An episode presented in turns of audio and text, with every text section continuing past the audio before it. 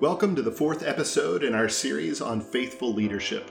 We're bringing you in depth conversations to help you ponder what it means to be a faithful and wise leader. In today's episode, Wake Forest professor, author, and director of the Program for Leadership and Character, Michael Lamb, helps us consider key questions of leadership in the context of moral confusion, chaos, and conflict. I think if we do care about our social fabric, if we care about our communal flourishing, we need the virtues that help us build meaningful relationships. We need empathy and we need humility to recognize our limits and we need courage and justice and we need other virtues. And I think in that context, I think what's really important is to recognize that um, character matters and it matters for our flourishing, but also it can actually lead to more effective results. This is an edited version of our online conversation from February of this year. You can find the full video of that conversation on our website, ttf.org and check out the show notes on this episode for links to further resources. Here's Cherie Harder. Our topic today is one that has consumed the thoughts of parents and philosophers, educators, and politicians throughout history, but is increasingly difficult to discuss in public without conflict and controversy. In addition, many of the institutions that once formed character have been stressed or strained. The habits and self reflection that help anchor us seem ever harder to maintain amidst the distraction and speed of daily life. And the friendships that also cultivate our character seem harder to cultivate and prioritize themselves with our increasing mobility, isolation, and polarization. Even the very vocabulary often used to describe character, virtue, and moral leadership has demonstrably declined crowded out by the language of advancement, gain, and domination. At the same time, we're experiencing increasing conflict in the public square over what is right and confusion over what's true, both of which have deep moral and virtue dimensions. Our discussion of character, virtue, and moral leadership may have waned, but our need for it only grows. So it is a particular pleasure to get to introduce our guest today, who has dedicated much of his life and his scholarship to the study and cultivation of character, virtue, and leadership, Dr. Michael Lamb.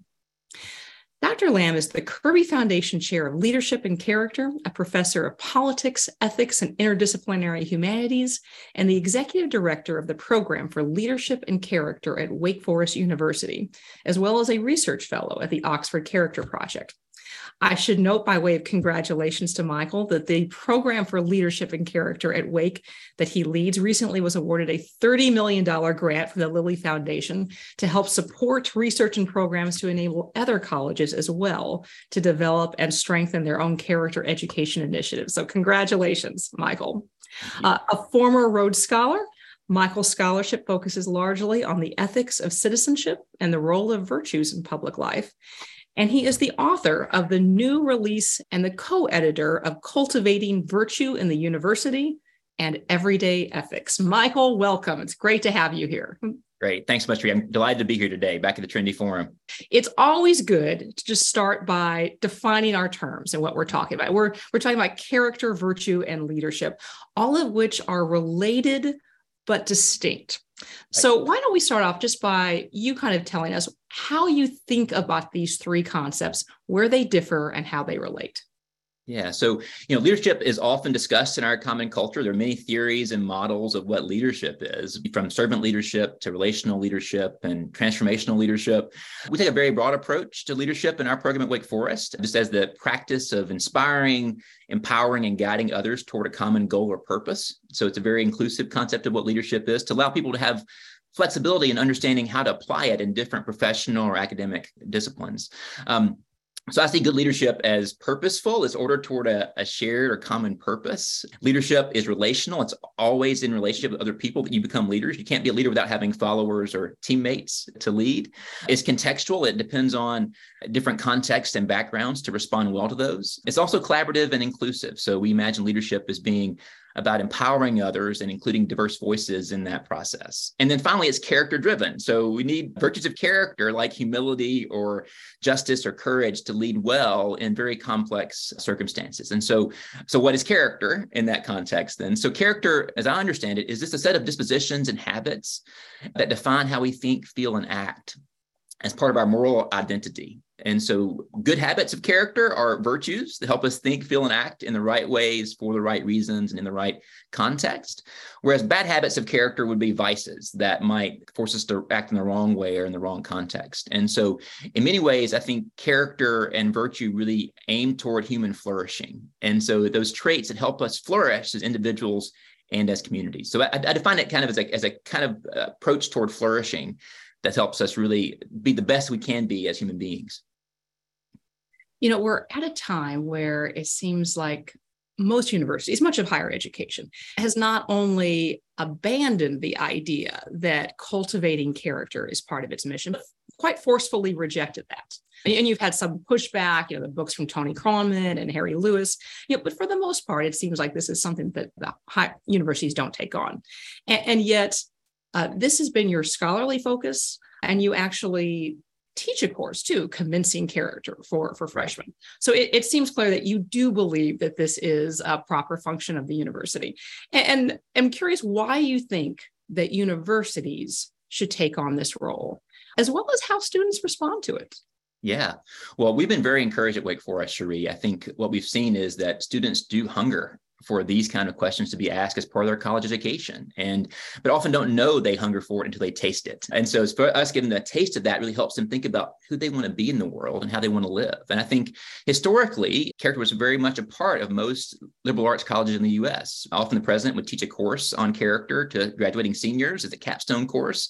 So i think and for good reason there were concerns about character in the 1950s and 60s as we became more diverse as a country as research became more of a priority in the university context and uh, disciplines became more specialized and so character kind of fell out for many many universities. But i think there's a real interest now and we've experienced it at wake forest and beyond of faculty who really want to understand how to teach character and to do it well. And i was very encouraged to read a recent study from the higher education research institute at ucla that in its study, last faculty survey of over, I think, 20,000 faculty, I think, uh, maybe more, I don't remember the exact numbers, 85% identified shaping students' character as important to their role.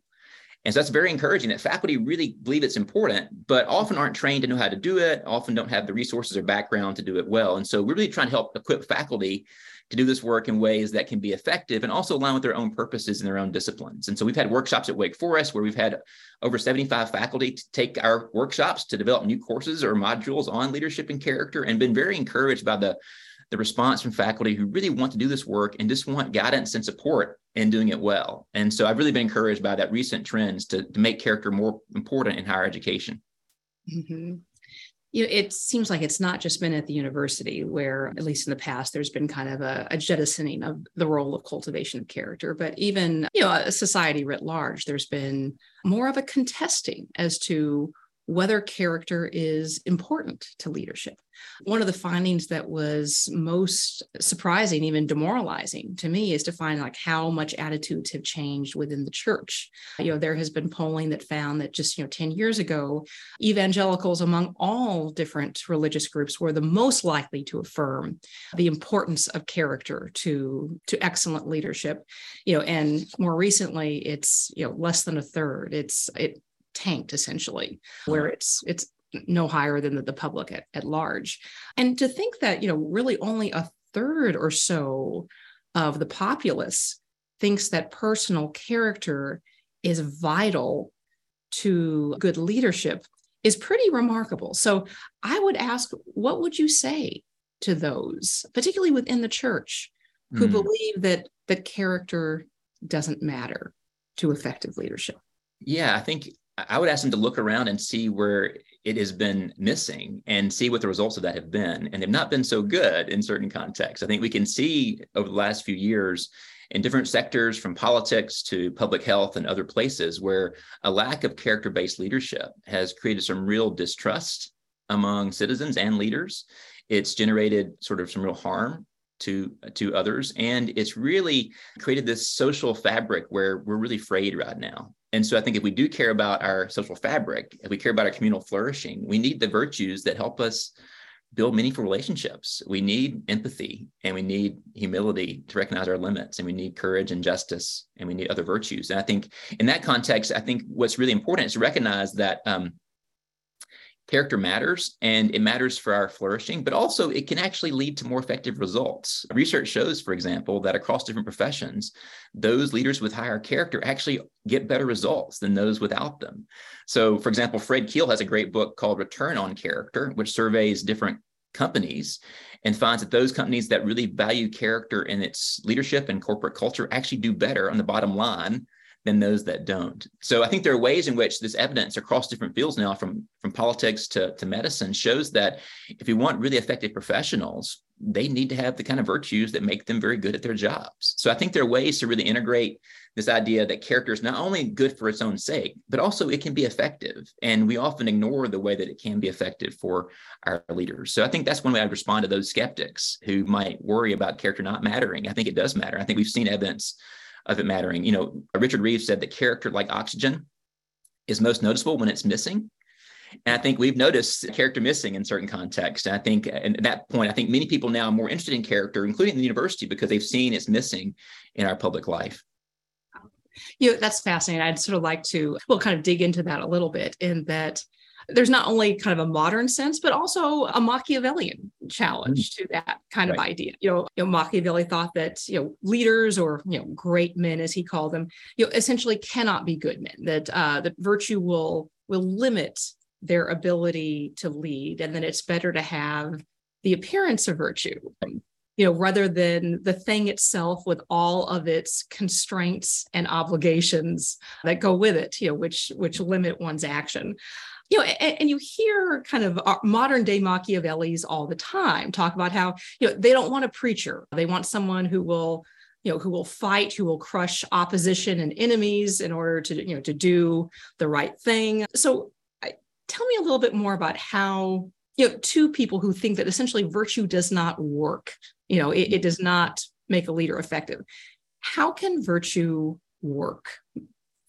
Well, I think virtue does work and it can work, but I think we have to figure out what it works for and for whom. I think often these accounts of leadership assume things about leadership or virtue or, or, success that may not be what we want to affirm. And so often they assume success is about power or profit or prestige in some way, status.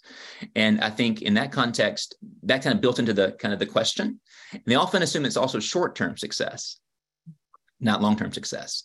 But if we actually reimagine success in a different way, that it's not just short term, but long term, and that while power and certain goods might matter to us you know it's it's mattering for for the larger community that's more important so if it's not just the leader's good but the good of the community that really matters here then i think that can help re set our view of what what leadership ought to aim for and what virtue ought to work for. So i think it's really having us question what is our aim? What is our purpose? And can we actually sort of maybe resist success as the aim and actually put flourishing there instead? And how would flourishing offer a different purpose a different aim for our life and our leadership that might give us different examples of what what might work in in leadership?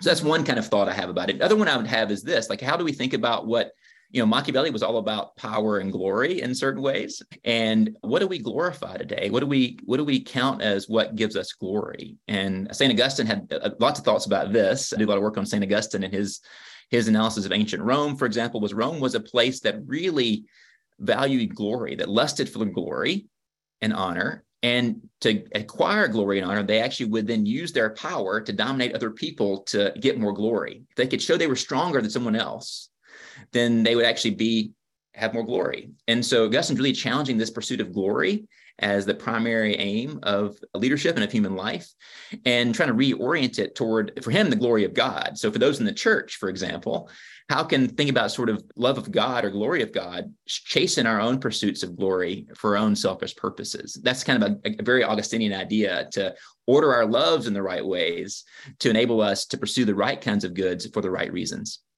Yeah you know, I guess this is also probably an Augustinian question, which is, you know, all about the ordering of the loves. You know, I'll boil it down to why do we love jerks? And just mm. to unpack that a little bit, you know, most people, if you ask them, would very much affirm much of what you just or all of what you just said you know we are we want to affirm compassion and leaders who point us towards flourishing rather than their personal glorification and domination we like humility but yet often when you look at the whether business leaders or politicians that people actually valorize, you know, the Steve Jobs of the world, the Adam Neumann's from WeWork, you know, who we vote for, you know, it seems that we often really attract to or sort of vicariously glory in the domineering, the self-promoting, and the narcissistic. So as a scholar of leadership and character, as well as of Augustine, who talked about the ordering of our loves. What makes us gravitate towards virtue challenged leaders? And what advice would you give in helping citizens essentially discern wise, mm-hmm. wise leaders and virtuous leaders from the, the self impressed? Yeah, it's a great question, Cherie, and and it's a really interesting sort of problem to analyze. And I think, you know, we might we might love jerks in public life, but not probably not in our personal life. We probably don't have friends who are jerks, right? And so, why, but why is that? Why, why is it that we actually value friends who actually show compassion or humility or kindness to us, but want our leaders to show these other virtues? I think it's, it's probably complex cultural reasons for that. I think partly it's a, we live in a celebrity culture right now, where celebrity becomes the the status symbol and it's your number of followers on Instagram or Twitter. It's your ways you actually engage in more popular sort of messaging that builds your followers. I think this celebrity culture, I think, has really cultivated this sense of intrigue and drama being what draws people into a human story. And certainly those people often have and offer intrigue and drama in ways that are often not very helpful for our, our common good. So I think I think there are ways in which we need to kind of be active as citizens and actually claiming more because we deserve more. But we have to shape citizens to want more and want things differently. So, where does education come in? It's shaping not just our own character, but our desires for our leaders. How can our own formation help us prioritize certain values that might not be prioritized in our current culture and resist those like celebrity culture or achievement culture that might create toxic leaders that are quite harmful to our to our common good. So I do think it's it's a, a mix and a cocktail of, of social media, of increasing access to different platforms, and the way that leaders themselves construct these narratives, their own realities, to then sort of create alternative visions that that people find quite seductive often. And so how do we also recognize that? Of course there are larger social trends too we're seeing about around loneliness and isolation now as well and the ways in which when you're isolated and seeking belonging you want to find people you can kind of latch onto to to identify with and find belonging in. So i think there are ways in which our own social culture and its isolation might also be reinforcing some of these trends. But I do think if you think about those who are awarded not just for you know an award at, at, the Oscars, the Grammys, but for an award for their their virtue of leadership. You know, those who we celebrate on national holidays. We do celebrate these moral exemplars in our national life in ways that are quite powerful. And so, how can we think about those people as exemplars and the kind of leaders who might set a standard for us for evaluating other leaders in our current culture? That's fascinating. You know, I, I, mentioned at the in the introduction that the the language of virtue has sort of fallen into disuse, and one of the I thought fascinating, really elegant sort of demonstrations of that in one of his books, David Brooks, I think it was the the Road to Character, talked. It was actually able to quantify that. I guess Google in words has sort of tracked mm. language usage over time, you know, and found that the the language of virtue has, has really tanked, largely driven out by the language of individualism of mm. commerce, and mm. also, and more recently, the language of kind of domination. And of course, words shape our thoughts and they shape our assumptions and our imagination. And you are in the role of trying to cultivate character at a time when the very words are are, are have kind of fallen into um, mm. to disuse. How do you do that when the language itself is increasingly neglected? Yeah, it's a great question. When I think about a lot, you know, when when concepts tend to fall out of favor, there are usually two ways to to reform them. You can either give up the concept and get another concept that might work, right? And replace it in some way. Or you can try to re-signify the concept you're trying to expand and give it a new meaning. And I think we're trying to do, do a little bit of both of those things. We're trying to show the ways in which character is not maybe what people often think it is, it's not, people often have very diverse views of what character is. But when you think about particular virtues of character, like humility or honesty or courage or justice or empathy, people always agree on those and maybe even use those terms to describe their friends or their family members in very sort of real and concrete ways. So, how do we shift it from being just about character in the abstract, mm-hmm. being about particular virtues of character? That really matter for us. And I think when you focus on virtues of character, people actually really can find agreement there in ways they might not with this abstract idea of what character character might mean. And we also try to personalize it to people's own friendships because we think about our friends or our partners or our family, we actually do value character a lot. And when friends betray us or they treat us with cruelty or they are dishonest to us, we feel that pain in our own life. And so I think if we can sort of recognize if we care about good relationships, then character is part of that work and we need to have character. And so we're also trying to re-signify leadership as well. I think leadership has been seen as this traditionally this this hierarchical positional source of power and authority. Uh, and often leaders are. They're the CEOs or the movement leaders or the politicians who are out front in some way. But we also imagine leadership in a much broader, more expansive way to include those who have some influence on other people. And that can be all of us in different contexts. We're all leaders and followers in different contexts. And so, how can we equip people to also take up leadership where it's not just relating, waiting on the leader up front to do all the work or to make the decisions, but actually empowering us be part of that process. So if, if we can sort of re-signify character and leadership in these ways, I think we can give people a much more expansive and also palatable way to understand their relevance and value for our contemporary life. So, eh, speaking of re- signifying you actually developed what you called seven strategies. I actually thought the word strategy was sort of an interesting choice of word rather than like practice or liturgy or what have you, but right. seven strategies for character cultivation. Can you run through those real quickly and kind of tell us how you approach the cultivation of character?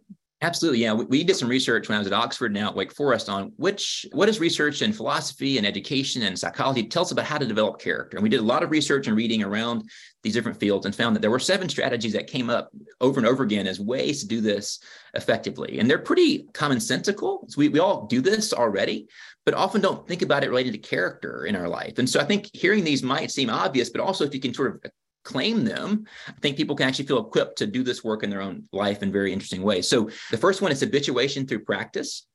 Mm-hmm. We learn virtue like we learn skills by doing it over and over again until we come to habituate that virtue or that, that trait.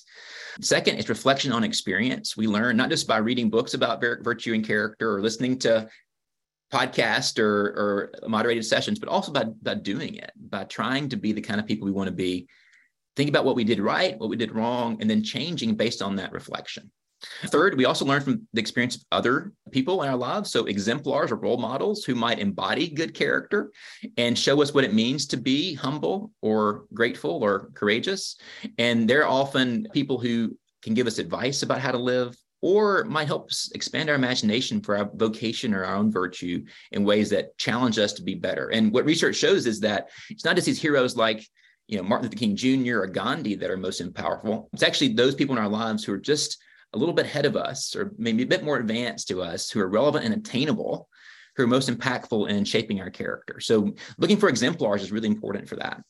Uh, fourth, it's having conversations about virtue and understanding how to increase our virtue literacy, which we're doing today, Cherie, in this conversation. Fifth, it's it's being aware of our biases and how situational pressures and biases might actually sort of thwart or undermine our own capacity to make good decisions and to act virtuously in certain contexts. So if we can be aware of those, we can sort of correct them and then choose situations where we avoid those temptations or biases as we go forward. Six, moral reminders. Those things remind us of who we are and what we care about. So on a college campus, that could be an honor code, for example, where when you sign the honor code on each test, you're reminded that you, you're to be someone of honor on that assignment that reminds us of our commitment in ways that make it harder for us to justify cheating or being dishonest in that context. And then finally, friendships of accountability and support. We don't develop character in isolation, we develop it in community. And our friends, people who give us support in times of need, counsel in times of confusion, and correction, perhaps in times of, of real struggle, can help us be our best selves in ways that call us to something greater than what we might see ourselves. So Aristotle said that friends are like mirrors to us that help us see ourselves more clearly. I think the best friends of ours can be mirrors to us to help us see our character more clearly and how we want to improve going forward. So I think friendship really is is is crucial to this work in a very meaningful way and has been at Wake Forest. We found that students in our program say that friendships are the most important parts of their own development over four years you know, I'd love to have the time to kind of individually draw down into it, drill down into each of those practices. We don't we don't have that time, but let me just ask about the last one about about friendship, mm. um, and that I think that probably resonates intuitively with everybody listening. That we we don't we we learn who we are, we grow into who we are with others, not not in isolation. But you know, we also see all of these studies and stats about how friendship is in decline. That fewer people say that they have close friends, you know, or any number of close friends. Mm-hmm. We're getting increasingly isolated, you know, all alone together essentially. And mm-hmm. so wanted to hear your thoughts about the practices that lead to that strategy, you know, for young people or, or old people for that matter, mm-hmm. who know, yes, I, I I need those kind of friendships, the deep ones that that call forth the, better angels of my nature that, that point me towards what is good and true. How does one start? How does one go about that? Well, I think being able to identify which friendships are most important is crucial. You know, Aristotle thought there are three kinds of friendship friendship based on pleasure, you enjoy doing things together with your friend, friendship based on utility, they're useful to you in some way, think business partners or colleagues, and then friendship based on virtue, where you really try to you know do the good of the friend for their own sake not for yours and offer the kind of counsel correction support that real requires at times to be a good friend. I think in our current culture, we don't talk about the different kinds of friendship very much. And we often say, to being friends on Facebook is being a kind of friend, right? But that's really a friend of not really of maybe utility, maybe a pleasure if you enjoy seeing our posts in some way, but it's not a chance often to go deep in the ways that friends of virtue do. And so I think one one way to sort of re claim friendship is to kind of re-signify what it might mean in our culture and why it might be good to have it. And what we found at Wake Forest with our students, we've been very encouraging and very inspiring is seeing students who are really engaging across difference, face to face, with structured kind of prompts, either in courses or in our programming. They really do the hard work of friendship and they learn how to be friends. And I've been really encouraged by when you give people the chance to do this and show them a, a vision for it, they really hungry, they're really hungry for it. And so if we can figure out ways to create spaces where people can learn to be friends face to face in ways that can allow empathy and humility and care to emerge organically. I think that's the real key to this work is really providing those spaces. And our culture doesn't give many spaces for that right now. It's it's very isolating. It's it's all online or in very tailored groups. So where can we create common spaces in our culture where people who who want want friendship come together to explore things that matter most to them. I think Trinity Forum is doing that in its own way by fostering these conversations where people come together around important topics. And then how do you then foster friendships out of those common values and interests? I think that's a big question for our culture and one we need to really imagine creatively as we go forward. I'd be interested in your thoughts for for parents who are say just starting out and, and have this daunting responsibility, an exciting responsibility ahead of them of trying to cultivate character and virtue in, you know, in their children. What what counsel or advice would you give, encouragement along the way?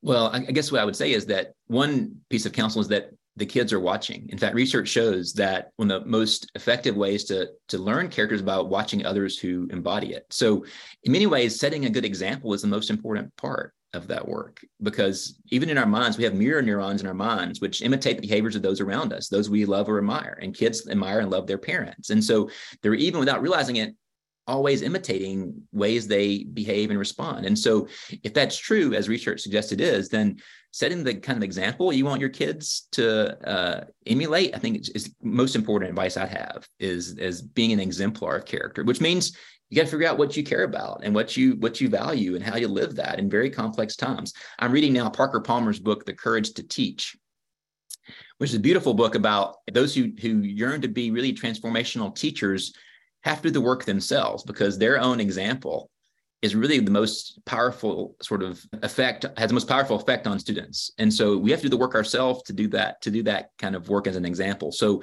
how can we really invest in character as a part of our own life and then also be an example of someone who values it to our children and to others around us as well. This has been both enjoyable and really fascinating. Michael, I want to give you the last word. Well, thank you so much, Cherie. I'll give Augustine the last word from a passage of one of his sermons I love, and I think it's relevant for our time. He says there, bad times, hard times, that's what people keep saying, but let us live well, and times shall be good. We are the times Such as we are, such are the times. I think Augustine here is reminding us that we're not passive victims of our times, but active leaders and citizens who can shape them by how we live. And the more we actually embody leadership and character in our own life, in our communities, the more we can have our times be good. So I think it's a very profound call for hope, for action, and I think most importantly for character. So I'll leave Augustine with those last words. That's great. Thank you, Michael. Thank you for listening to this episode in our series on faithful leadership. Be sure to subscribe to Trinity Forum Conversations to make sure you don't miss any future episodes. And if you're enjoying these, please leave us a review. Visit our website at ttf.org for more information and show notes from this episode, as well as resources such as our Trinity Forum readings and videos of past events.